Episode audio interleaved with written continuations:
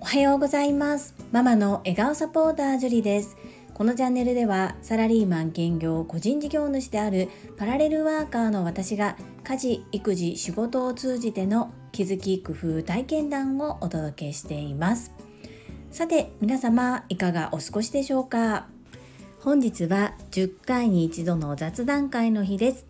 バックパッカー一人旅をしていた時に訪れたベトナム旅行についてお話をさせていただきます。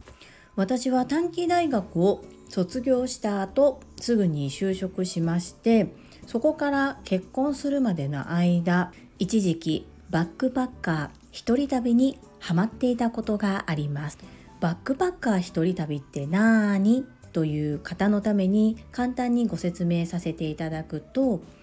バックパッカー登山などでよく使われるような大きなリュックに荷物を入れてそして私の場合は行き先を決めて行き先までの日本からその国までの往復チケットのみを購入してそして宿泊先は決めずに旅に出るスタイルです。私の場合バックパッカー一人旅といっても自由奔放に長い期間行くことができない。サラリーマンになって会社勤めを始めてからバックパッカー一人旅に目覚めましたので期間がかなり限られております。土日祝日をつなげて連休に有給休暇をくっつけたり会社のお盆休みに少し休暇をつなげていくそんなスタイルでしたがこの時の経験は何事にも変えることができない私にとってとっても宝物となっております。ベトナムには2度訪れております。そのうちの1回知人の知り合い少し遠いんですが日本に留学をしているベトナム人の方と出会うきっかけがありそして実は私もうすぐしたらベトナムに遊びに旅行に行くんですということをお話ししたところよかったら僕の家族に会いませんかっていうふうにご紹介をいただきましてで住所と連絡先を聞いて何月何日何時にその方のお家実家の方へ遊びに伺いますという約束だけをして出発しました。どうしても息子さんに渡したいものがあるということだったので日本に帰宅する予定の前日最終日ですね。最終日の夜にお伺いしました。ご両親は英語は喋れずベトナム語だけ。お嬢様がお二人その日本に留学してきていた彼の妹さんがお二人いらっしゃってその方々は英語をしゃべることができたのでなんとか私のボディーラングエッジと片言の英語で会話をさせていただきとても楽しい時間を過ごすことができました。一般家庭の中に入っていってってそのご家族と一緒に食事をとるという経験はなかなか普段の旅ではできない貴重な経験でした。日本に留学してきている息子さんの様子。そして私がなぜベトナムを旅行したくなったのか一人で旅行しているのかなど楽しい話を食事を一緒にさせていただくことで会話とっても楽しかった記憶があります。私がこのお家を訪れる時に気をつけたこと2点です。まず1つ目、こんにちは、ありがとうの現地での言葉を覚えること。そして2つ目、服装に気を使うということです。1つ目の挨拶は、私はいろんな国を旅する時に必ずおはよう、こんにちは、こんばんはなどの最初の挨拶とありがとうという言葉は現地の言葉を覚えていくようにしています。ベトナム語はおはよう、こんにちは、こんばんははすべて一つの言葉。シンチャオという言葉になります。これは韓国語も同じですね。おはよう、こんにちは、こんばんは。すべてアニョンハセヨだけになります。なので覚えるのはとってもシンプルでした。新茶を覚えてそしてありがとう。ありがとうの言葉はカモンカタカナで書くとカモンなんですけれどもカモンと発音しても通じないということでちょっと私発音が上手ではないんですがカムオンという感じで2つに分けるそんな感じで発音しました。ぎこちない発音ですが外国人が一生懸命頑張って発音しようとしているからかなんとかこう伝わったというか笑っていただいていえいえどういたしましてのような感じのことを言ってくださいました。そして服装ですが普段旅行中は T シャツとジーパンのようなスタイルが多くいくらバックパッカー一人旅中であってもこのまま人様のお宅にしかも初めてお伺いするっていうのは良くないなと思ったんですね。ですがドレスコードがわからないということでもともと興味のあったベトナムの民族衣装青材をあつらえて作っていただきました。今日のサムネイルで私が着用しているものです。制作するのに23日時間がかかるということでしたので現地に到着してすぐに採寸してもらって作っていただきました。あなたは顔が焼けているのでグリーン系が合うというふうに言われましたのでセンスのない私はもう言われるがままにお願いして作っていただきました。これ体にぴったりフィットするので本当に痩せたり太ったりすると体に合わなくなるんですね。なのでその時の私のサイズでしっかり合うような形で作っていただいてで作っていただいた青材を着てお伺いしました。相手のご家族はまさか私が青材を着用して訪問すると思っていなかったようでとっても喜んでいただけました。この青材をその後切る機会っていうのはそうですね日本ではほぼなく12回ぐらいしかなかったんですけれども私の旅の思い出の品として購入してよかったなあつらえてよかったなそしてとってもその作る過程も全て楽しい思い出となりました。これも人とのご縁だなというふうに感じておりまして私が友達に今度ベトナム行くねんっていう話をしなければ実現化しなかったし言ったところで友達の知り合いに留学生のベトナム人の方がいなければここもまた実現しなかったことですよね。言葉に出して言ってみるっていうこと本当に大切だなというのを今思い返してみても改めて感じております。これからもご縁を大切にします。雑談会お楽しみいただけましたでしょうか？ベトナム旅行については第330回の雑談会でも別の角度からお話しさせていただいております。概要欄にリンクを貼っておきますのでもしご興味ある方は合わせて聞いていただけると嬉しいです。最後までお付き合いくださりありがとうございます。それでは本日もいただいたコメントを読ませていただきます。第448回。料理教室。デコ巻き寿司認定講座開催コメント返信にお寄せいただいたコメントです。かおりさんからです。ジュリさんこんばんは。デコ巻き寿司かわいい。小さな子供さんたちはテンション上がりまくりでしょうね。そういう私も漏れなくテンション上がる人ですが、笑い。コロナのおかげって実はたくさんありますよね。コロナがなかったらきっと私オンラインでこうやって皆さんとつながってないと思います。たくさんのいいご縁ができたのはコロナのおかげです。すごい素敵な世界が広がったことある意味とっても感謝です。いつもありがとうございます。かおりさんコメントありがとうございます。そうですよね。私もそうですが子供たちもデコ巻き寿司初めて見た時はとってもテンションが上がりました。もう我が家の息子たちは見慣れていてまた何巻いたん？みたいな感じで見てますしもう食べるのも少し飽きてきているような状況です。私が Voicy に出会ったのはキングコング西野亮廣さんがきっかけです。お笑い全く興味のない私が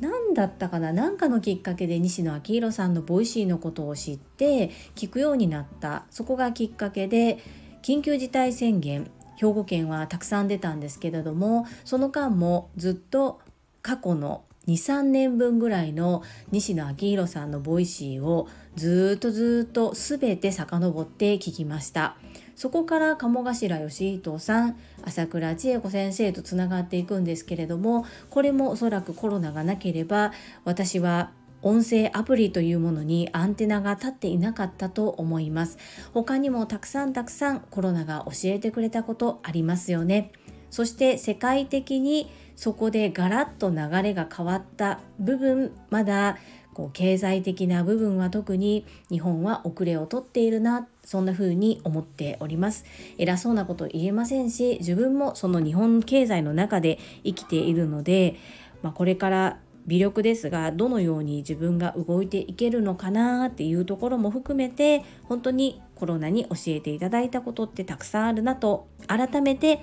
かおりさんのコメントを読みながら感じました。かおりさんコメントありがとうございます。続きまして泉さんからです。樹里さんこんばんは。でこ巻き寿司すごい。もう何でも負けそうに思います。朝倉先生も負けそうだわよ。YouTube の朝倉先生を作ってほしいです。ハート。食べれにゃいね。てか福田秀夫さんと夫婦とか照れて事故りそうになりました。泉さんコメントありがとうございます。そうなんです。これ何でも負けそうに思われがちなんですがこうクリエイト作り出している方と練習して負けるようになっている講師っていうのはまたちょっと違うんですよね。で私の恩師はとたまたまなんですがこの教会を立ち上げた方が私の直属の恩師となりますその方はクリエイティブ肌ですぐに絵柄が頭にパッと思い浮かんでそれを形にできる方なんですね。なので木村拓哉さんと一緒にテレビに出られたこともある方なんですが木村拓哉さんの顔も想像してすぐにパッと作っておられました。まだ私にはそういったスキルといいますか才能がないのでちょっと人の顔を思い浮かべて特徴を捉えて作るっていうのはなかなか難しいんですけれどもそういったこともできればいいなっていうふうに改めて感じさせていただきました。泉さんコメントありがとうございます。そして勝手に福田秀夫さんと夫婦にしちゃってごめんなさい。なんだかね引き寄せられているのかお二人続いてコメントをいただくことも多かったりします泉さんコメントありがとうございます続きまして第449回気づき程よい距離の取り方とはコメント返信にお寄せいただいたコメントですともちんさんからですジュリさん、ジュリストナンバー6のともちんです。いつも応援してくださりありがとうございます。久しぶりにコメントさせていただきます。私は保険業でお客様とは長いお付き合いとなります。慣れ親しんで言葉や態度がカジュアルになりそうになりますが礼儀と丁寧な対応を心がけています。それは朝倉先生の学びと樹里さんのスタイフでの皆さんへの対応も普段思い出されて気が引き締まります。今回も改めて大切なことだと思いました。樹里さんの自分の気持ちを言語化されるところの分かりやすさと常に学びにつながるところいつも素晴らしいなと思いますそして出遅れましたが私も樹里さんが上司の方との面談で作られた表を見せていただきたいですあともう一つ、デコ巻き寿司のレッスンを受けられるようなら受けたいです。綾野を驚かせたいと思っていましたが、綾野と一緒に受けたいです。樹里さんの都合のつくところで結構ですのでよろしくお願いします。ともちんさんコメントいつもありがとうございます。私もいろんなシーンで朝倉千恵子先生の言葉が降ってきたり同じように切磋琢磨している TSL 同期7期のメンバーの財布の配信や同じように TSL で学ばれたともちんさんをはじめ皆様の前向きな姿勢そしていただけるコメントからとても勇気と元気をいただいて本当に学び多いなと思っております。ご自身で音声配信をされていない方は私なんてっておっしゃる方そして皆さんのようにできませんというご相談をいただくこともあるんですが私も最初からうまくできたわけではなく一歩踏み出す勇気を持てたから今があるのかなと思っておりますし音声配信でなくてもアウトプットの方法っていうのはたくさんあると思います。このようにコメント欄にコメントいただくこともアウトプットですしそれを私が読ませていただくことで私自身もそうですが他のリスナーの方にも自分事として受け止めていただいていることそしてお互いに刺激し合いながらいろんな角度での考え方を共有できているっていうのが本当に学び多いなというふうに思っています。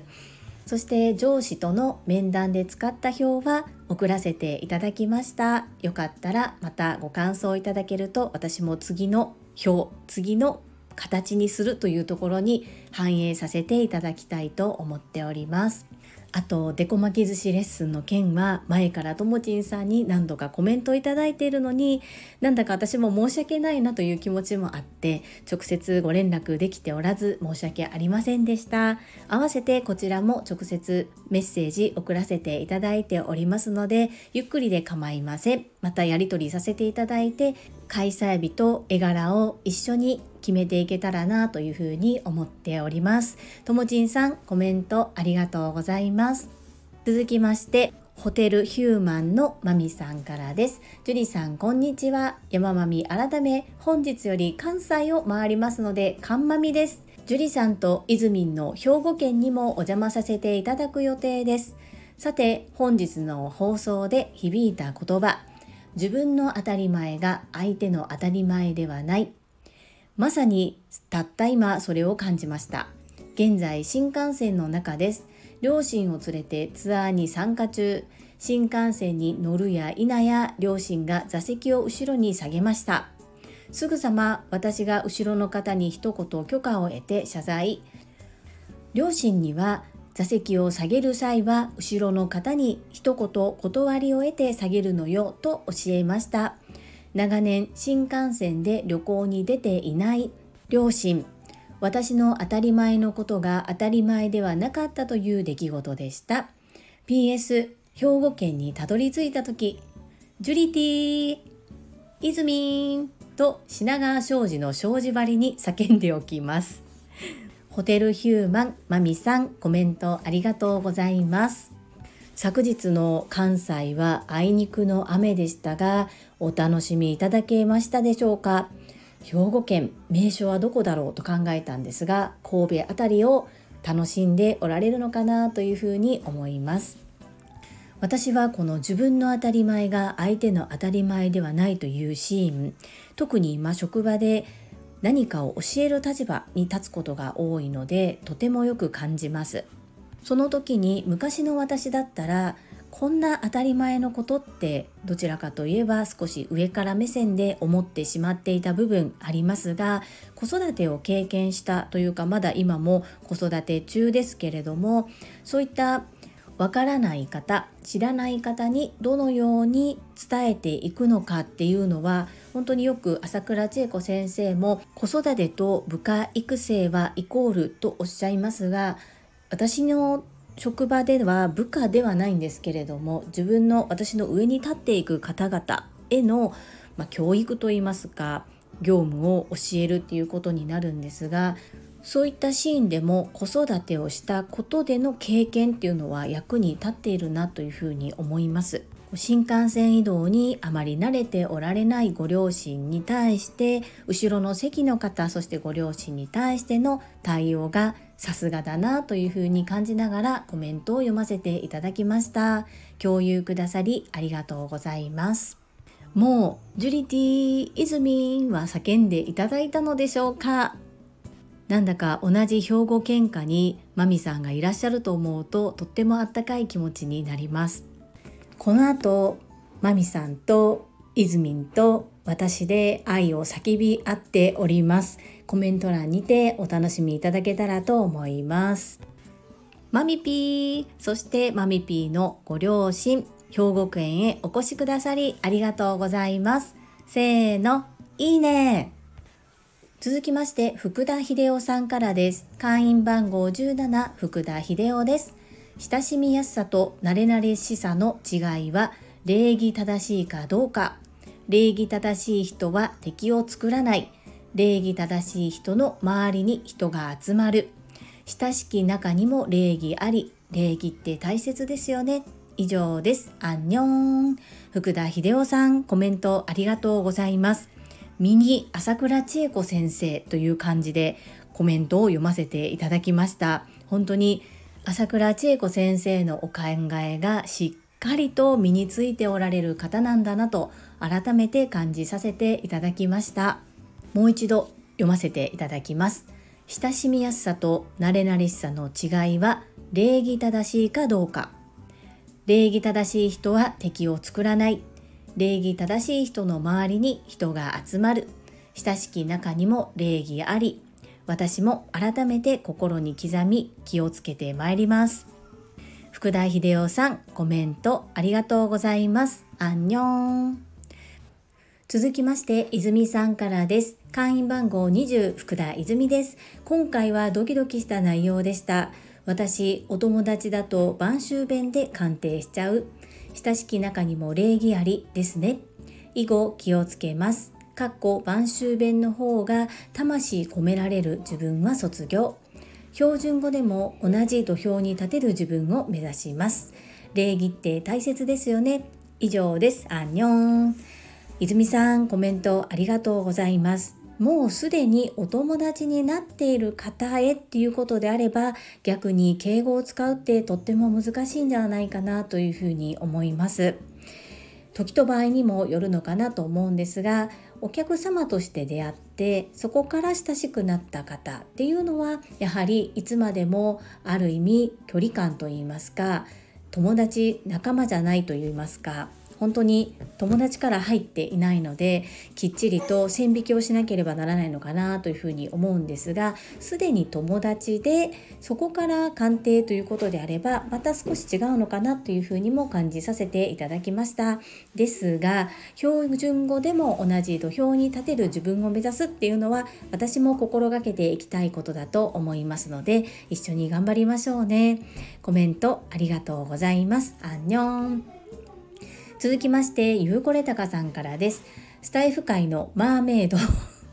ジュリさんへ意識レベルの高さに改めて脱帽です。ジュリさんは常に年上の私に対して敬語で接してくれています。私がつい油断してタメ口で話してしまうこともあるのですが流されずに綺麗で丁寧な日本語を話されるジュリさんから